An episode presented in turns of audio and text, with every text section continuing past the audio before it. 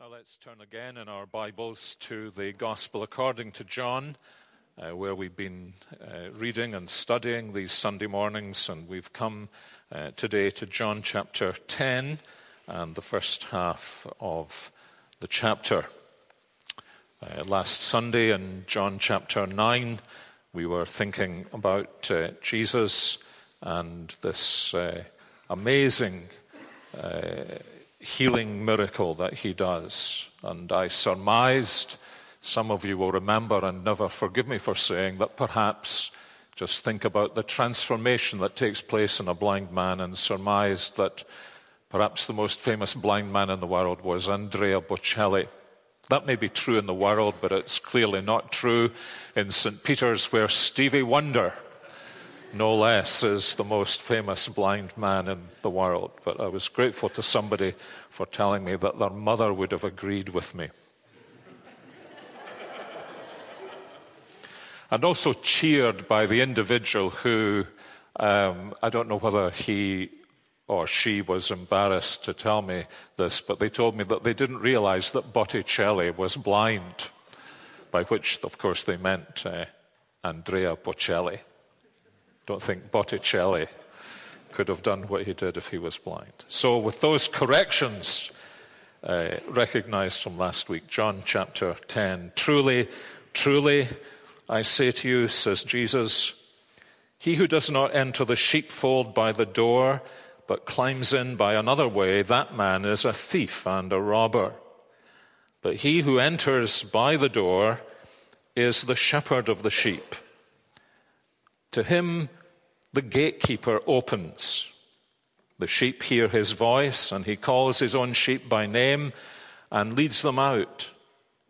When he has brought out all his own, he goes before them, and the sheep follow him, for they know his voice.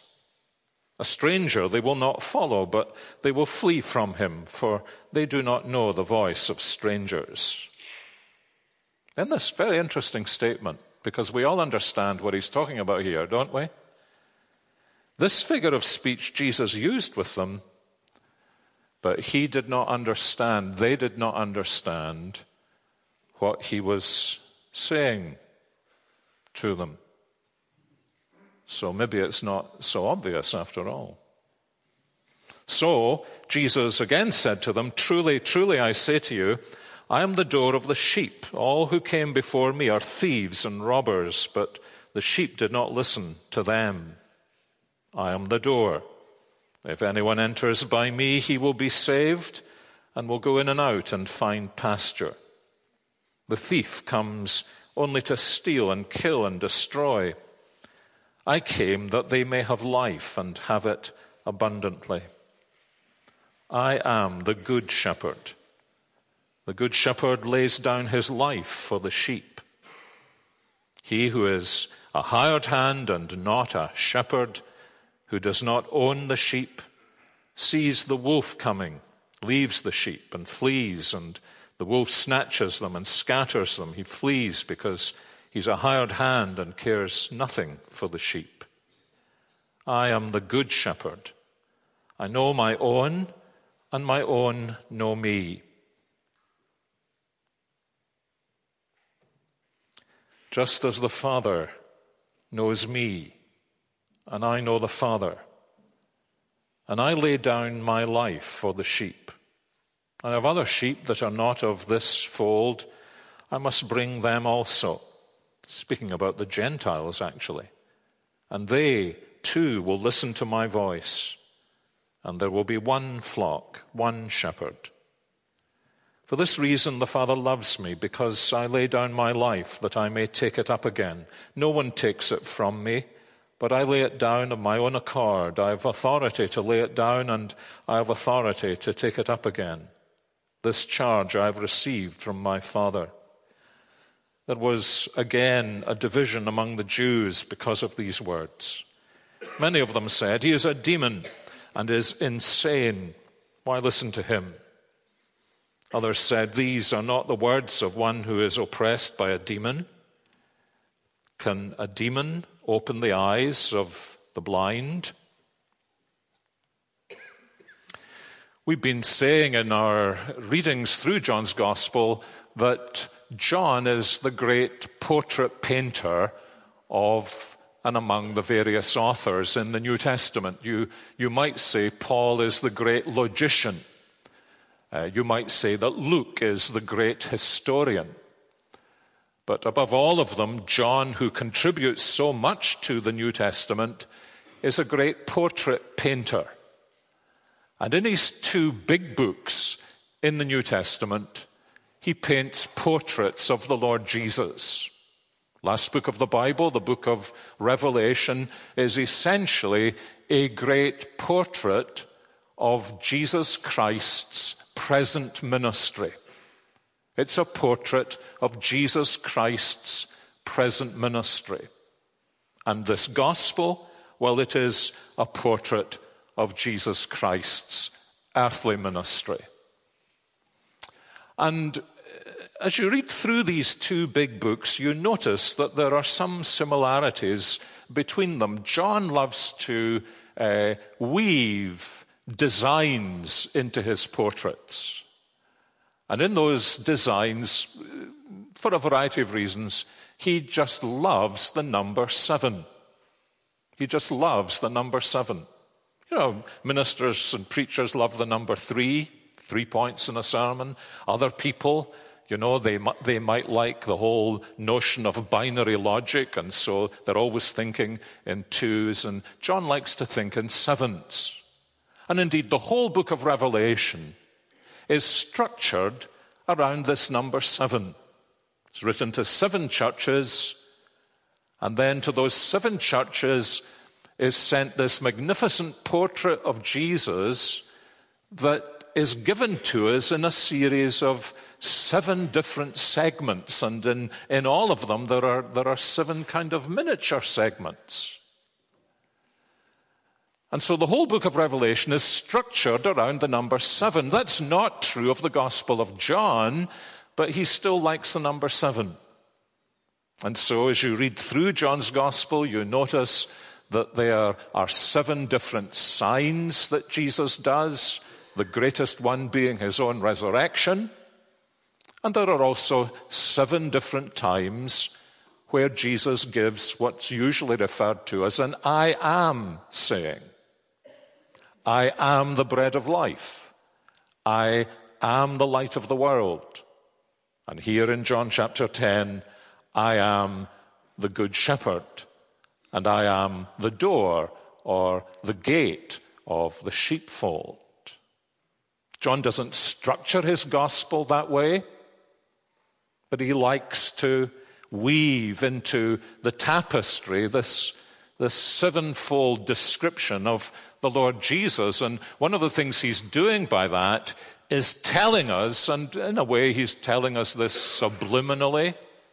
Wouldn't really matter so much if you didn't notice that there are seven I am sayings, but he's saying to us subliminally the most important thing about this gospel, and since what he thinks this message is, is the most important message in the world, he's really saying to us the most important question in all the world is this Who is Jesus?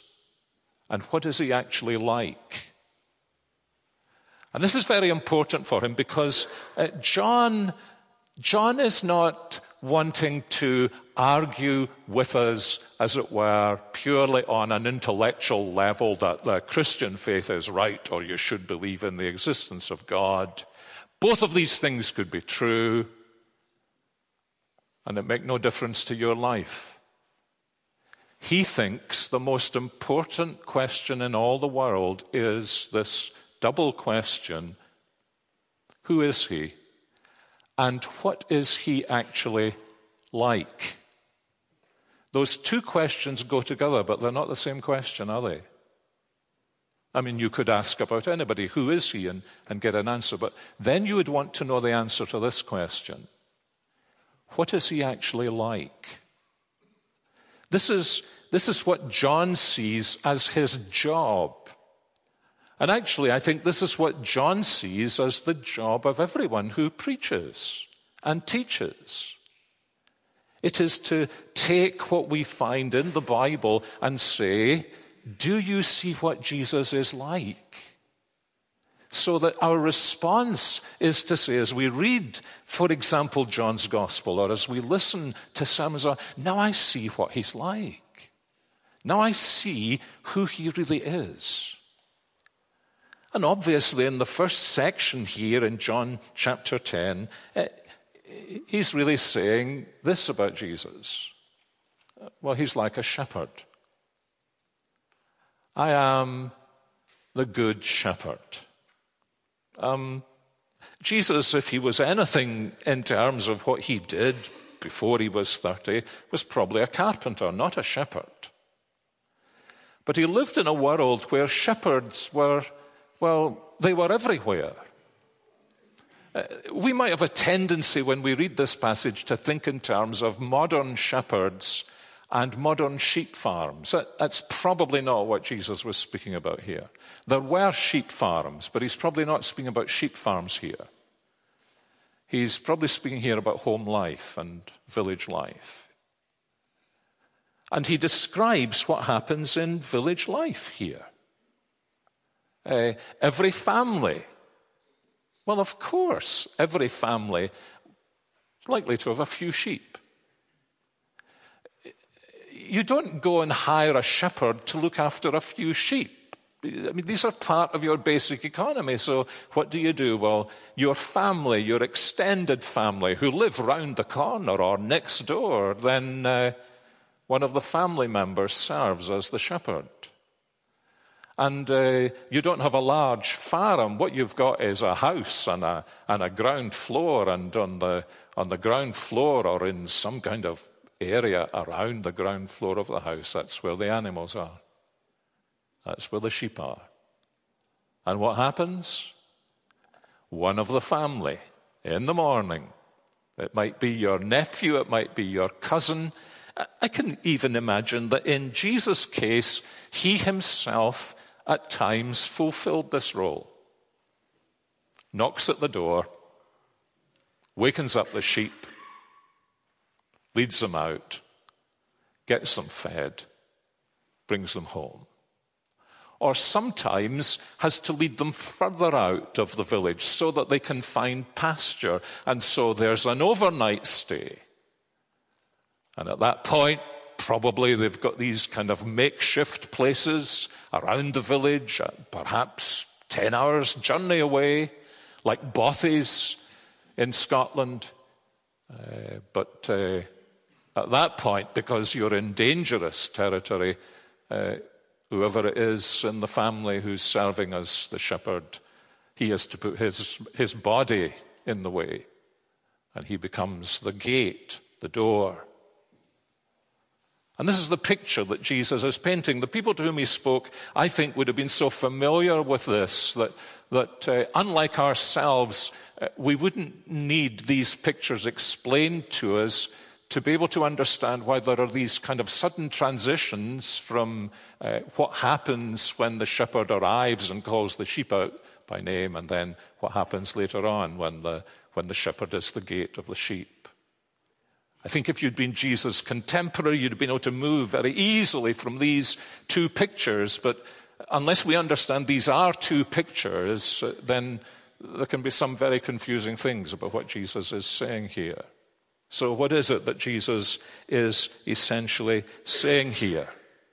There's a domestic picture and then there's a, there's a pastoral picture. The domestic picture is the shepherd getting the sheep up and out in the morning. The rural pastoral picture is of Jesus as the shepherd who serves as the gate in order to save and protect the life of the sheep. So, what is Jesus like? Well, uh, there are two simple ways in which he tells us what he's like. In the first, he describes the shepherd's work. Of course, Jesus isn't just thinking about uh, shepherding and sheep. He uses this language because this is one of the Old Testament's big descriptions of God. We were just singing it. The Lord is my shepherd, I shall not want. He makes me lie down in green pastures, and so on. This is one of the reasons why, at the end of this passage, people are saying, I think the man is demon possessed. He's out of his mind. Do you, do you hear what he's saying? He's taking, I mean, think of it. He's taking the 23rd Psalm and saying, That's me. That's me. I am that good shepherd. Well, what is it that the good shepherd does? Well, Jesus describes it by, by way of contrast. He says, There are others who have come before I came, but they've been thieves and robbers. Actually, for all practical purposes, he's describing people we encountered in the previous chapter who discover that this blind man from birth has been given sight, and they end throwing him out of the synagogue because, uh, because Jesus worked on the Sabbath day and made paste, and this man is associating with Jesus. And Jesus describes them. He says they're thieves and robbers. They're only interested in their own positions of power and authority, and they're protecting them. But he says, by way of contrast, I am the good shepherd. And he uses this beautiful analogy, this picture, with which they were all familiar. Even if they were carpenters, they were familiar with this picture because it was such a domestic picture of what would happen every single morning when whoever it was in the wider family circle or in the house would, uh, would knock at the door and say, It's time. And uh, the door would be opened. And then he would call out the sheep. And they'd all seen this. They'd all seen that because there were so few sheep, whoever was the shepherd knew each sheep by name. That's an odd thing to us because we don't keep sheep in the house, but some of you have dogs and cats. You doesn't just call them cat or dog or number one. You, give them names. And it never strikes us as being odd. They're not human beings. You know, the, the, the, the only pets we ever had in our house were budgies, and, and they had names as well Peter and Polly.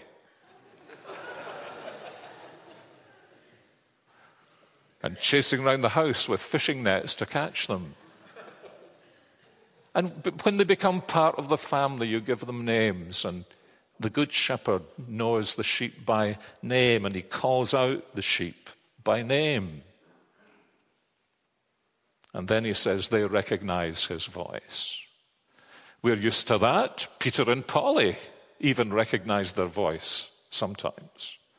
Come down, Peter, fly away, Polly or Jeff, or whatever your dog is, and you might have named your dog after David Robertson, for all I know. They named dogs after John Calvin in Geneva at the time of the Reformation, so why not? And you see the picture he's, he's beginning to weave before them. And they follow him because they trust him and he leads them out and he provides pasture. He actually says he, he, he gives them a, a kind of abundant life. And it's, it's just think about this, the 23rd Psalm in the background, the green pastures. The way he even leads them through valleys of deep darkness, the way he restores their life. And Jesus is saying, this, this is God's own picture that I'm applying to myself of who I really am and who you will discover me to be if you hear my voice and trust me. And it really is a great description of what it means to become a Christian, isn't it? Um, those of us who are Christians, we can, we can see the points of analogy between what Jesus says here about the shepherd and his sheep and our own experience. Because for so many of us, when it all started, we were actually fast asleep. And then there was this voice. You know what it's like? You remember, you know, what it's like as a kid when your mother or father tells you to get up and, and uh, it, it, it's just like a, it, there's a noise out there, and, and perhaps even, you even, have you sometimes done this? It's all become like part of the dream you were having before you wake up. And you don't realize what's happening, but there's something, there is something there. You're asleep and you're being called to awaken. And actually, the old time Christians in the past used to speak about the first thing that happens in somebody's life before they come to faith in Jesus Christ as they are awakened. You know David's book on the 1830s and 40s in this church? Awakening. It's exactly what it's like. And it's then there is a voice that that draws us because it seems to be calling us by name. I mean, think of the obvious picture in the Old Testament of this as young Samuel, isn't it? Fast asleep in the temple. And then he's, he's wakened up by this voice and he, he, he goes to old Eli, He says, uh, Did you call me? Samuel, Samuel. He says, No, go back to sleep. Happens again, back to sleep. Then it dawns on the old man, What's happening here? Something so real is happening in this boy's life that he actually can't tell the difference between the reality of this call that he is receiving from the Lord and old Eli's voice. And that's how it is. So many. It happens in so many different ways. In the Bible, it happens in so many different ways. I was thinking when David spoke about being up in the gallery this morning. Why would I go up into the gallery? I might want to go up into the gallery for the same reason Zacchaeus went up into the tree. A, to be able to see what is going on, and B, to see if there was anywhere I could hide so that nobody could see that I was uh, wanting to know what was going on, because I didn't even know what was happening in my own life. And I guess if we had all day, we could just call one and another up and, and say, Tell me about the time when you didn't know what was happening in your life, but now you realize it was the voice of Jesus beginning to call you. And he does it in so many different ways, doesn't he? Sometimes it's just like all of a sudden, the, the, these words that are such a jumble to us in the Bible, they become interesting remember a friend telling me about a young man who had started coming around their church and uh, he then wanted to come into membership and the, the elders wanted to know if he had, he had come to faith in Jesus Christ. And they said, well, tell us your story. He said, you know, I started coming here and the hymns were so bad. And the, the readings, they didn't make sense. And then he pointed to my friend, the minister. He said, Your sermons were too long and they were too dull. But I don't know what's happened to this church in the last six months. The readings are so interesting. The, the hymns, you're choosing the good hymns now, and even your sermons have got so much better. And you see the wisdom not to kind of bang them into the ground because they understood what had happened to them. The shepherd had come, the voice had been heard. He, he didn't yet understand what was happening to him, but he had recognized the shepherd's voice calling him and he had followed the shepherd. And he just made the mistake of thinking that everybody else was out of step, but he was the one who had been out of step. And so, this is a beautiful description of how it actually happens. We are asleep. Indeed, we are dead in our sins, the New Testament says. And then the voice of Jesus. Might be through some Christian that we know, might be through some circumstance in our lives, might be through an almost happenstance visit to a church, might be in a thousand different ways, and we, we don't know what it is, but it's like that moment between being dead, asleep, and, and kind of coming into consciousness and then coming into the full light of day and realizing what's happening to you. Very beautiful thing. And this is what Jesus is saying. He's speaking to them about the work that he does as the shepherd so that we hear his voice. And although we don't know what it is or who it is, it seems to become stronger and clearer. And then we rise and we follow him. And he leads us throughout the whole course of his life.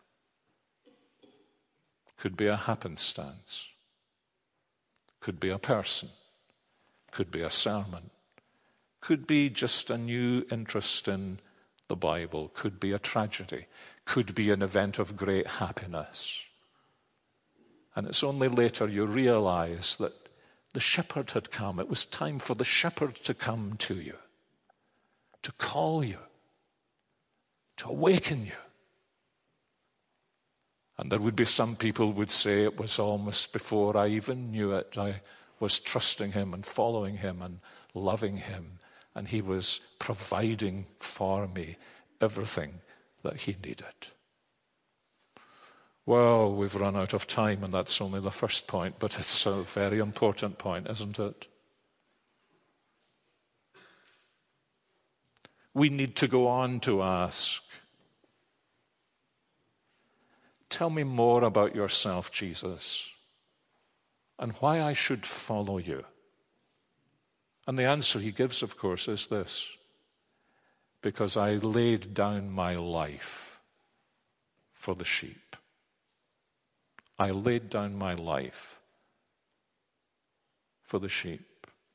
You, he does it voluntarily. He says it. No, no one takes my life from me. I do it voluntarily. For sheep. For sheep. I wonder if there is a shepherd in Scotland who would voluntarily, deliberately say, as far as I am concerned, this sheep is more important than my life. But that's what Jesus said. What a word that is to you if you feel wasted and nobody really cares. What a word that is if you feel life is just full of confusion. What a word that is if you feel that you don't know about the way of head. What a, what a word that is if you, if you don't know who can be trusted. What a word that is if you are one of those people who could honestly say, hand on my heart, I don't think anyone in the world in all my life has really loved me. Don't you see that that could be part of the whole awakening of your life to someone who has loved you so much that he's died for you, died for your guilt and your shame and your spiritual deadness. Bring you forgiveness and new life and a new direction and a new future and ultimately home to glory. Well, that's what it means when Jesus says, I am the good shepherd. And I want to say to you, there is actually nothing more important in your life. Whether you're a Christian or not, there is no more important question in the world than this question what is he really like? Because when you know what he is really like, you know you can trust him to be your Savior, to be your Master, to be your friend, to be your guide, to be your everything. So, dear ones, let's trust him for the very first time, the thousandth time. Let's, uh, let's be able to say not only He is the Good Shepherd, but the Lord is my Good Shepherd. Our Heavenly Father, we thank you for the wonderful grace of our Lord Jesus Christ and for the way in which He has come and called us, for the way we discover, although it's uncomfortable, that He knows us by name and He knows our nature. And for the amazing discovery that we make in the gospel that although He knows who we are and what we are like he has come to die for us and risen again to be with us and to call us and to be with us forever. What a friend we have in Jesus. All our sins and griefs to bear. We come to you, Lord Jesus, to trust you. We believe. Help our unbelief. We are in the dark. Bring us into the light. We are dead. Give us life. We are fearful. Give us peace. But show us more and more of what you are really like and help us to trust you. We pray this in your name. Amen.